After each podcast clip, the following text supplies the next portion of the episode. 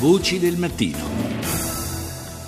È stata confermata la morte di Kyla Muller, la giovane cooperante americana dall'ottobre scorso ostaggio dello Stato islamico nei giorni scorsi. Gli estremisti avevano attribuito la responsabilità ai bombardamenti compiuti dall'aeronautica militare giordana, ma invece fonti eh, della Casa Bianca sostengono che sono stati proprio gli jihadisti a ucciderla. My immediate reaction is heartbreak. Uh, we devoted enormous resources and always devote enormous resources to uh, freeing captives or hostages uh, anywhere È la voce del presidente Obama che esprime il proprio dolore per la perdita di un'altra giovane vita e poi ribadisce la linea tenuta dagli Stati Uniti di fronte al rapimento di propri cittadini. Noi destiniamo enormi risorse per cercare di liberare ostaggi e prigionieri americani e ci assumiamo enormi rischi nel condurre tali tentativi ovunque nel mondo.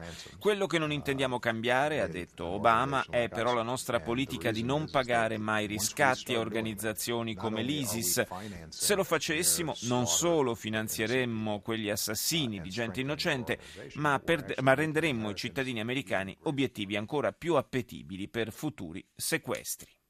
في زيارة هي الأولى لرئيس روسي لمصر منذ عشر سنوات يبحث الرئيس عبد الفتاح السيسي والرئيس الروسي فلاديمير بوتين ملفات عدة أبرزها العلاقات Quello che sentiamo è un servizio della TV Panaraba all'Arabia dedicato alla prima visita dopo dieci anni del presidente russo Putin in Egitto. Molte le questioni trattate dal capo del Cremlino con il presidente al-Sisi, dice all'Arabia, con in primo piano i rapporti economici che legano i due paesi, numerosi gli accordi firmati in questo settore, ma al centro della visita è stato anche il tema della sicurezza e della cooperazione sul fronte della lotta al terrorismo. Mosca ha assicurato al governo del Cairo un'ampia fornitura di armamenti, missili e aerei militari per un valore di circa 3 miliardi di dollari.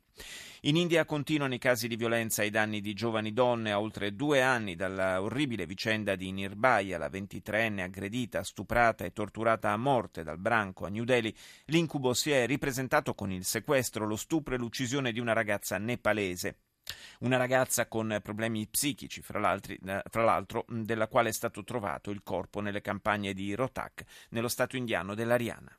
हालात को देख के तो हमें तो नहीं लग रहा है कि नहीं कुछ बदलाव है बदलाव है तो ये है कि अब केसें बढ़ रही हैं एफ दर्ज हो रहा है लेकिन quelle che stiamo ascoltando sono le voci dei genitori di Nirbhaya, i quali lamentano il fatto che le aggressioni nei confronti di donne a due anni di distanza non siano affatto diminuite, malgrado la mobilitazione di una parte dell'opinione pubblica e le campagne di sensibilizzazione.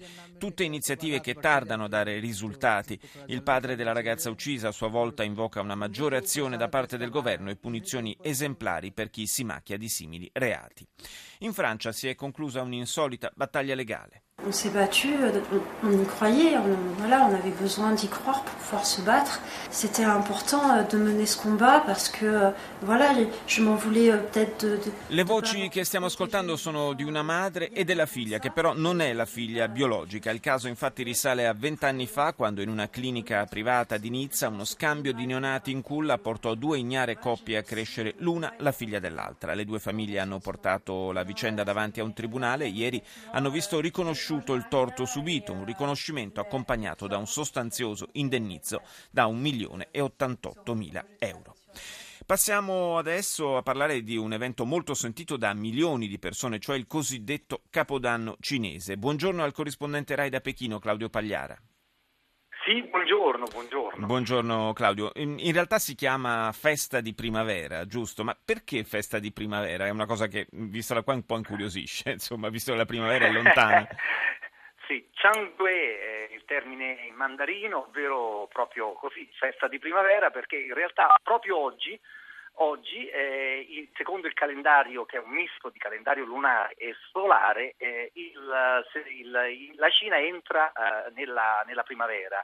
A dire il vero, la giornata Oggi qui a Pechino è veramente molto bella, assolata, ma la temperatura stamattina era di meno 2 gradi. Forse il calendario, il nostro calendario solare è un pochino più, attento più a adeguato piccola... da questo punto di vista certamente. Senti, è tradizionalmente questo un periodo nel quale la Cina, in Cina si assistono a delle vere e proprie transumanze, possiamo dire, si muovono milioni e milioni di persone.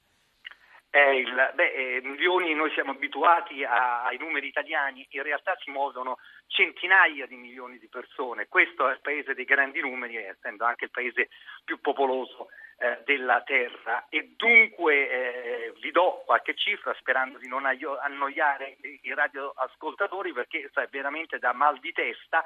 Eh, in questo periodo di vacanza, il Capodanno, perché poi è il Capodanno cinese parliamo, eh, cadrà 19 eh, febbraio e oggi il movimento comincia a raggiungere il suo picco, ma sono previsti 2 miliardi e 800 mila spostamenti, singoli viaggi, quindi veramente numeri incredibili. Basti pensare che eh, le ferrovie dello Stato, una vera e propria manna, devo dire, il capodanno cinese, hanno eh, già venduto 267 milioni, scusate, 267 sì, milioni di biglietti, mentre le compagnie aeree ne hanno venduti solo, si fa per dire, 50 milioni. In sostanza non c'è eh, nessun altro eh, in tempi moderni movimento umano così concentrato in due settimane e, la Cina ne è eh, protagonista. Accadono davvero cose stupefacenti. Stamattina eh, sono andato alla stazione centrale di Pechino, eh, sembrava un enorme, grande mercato con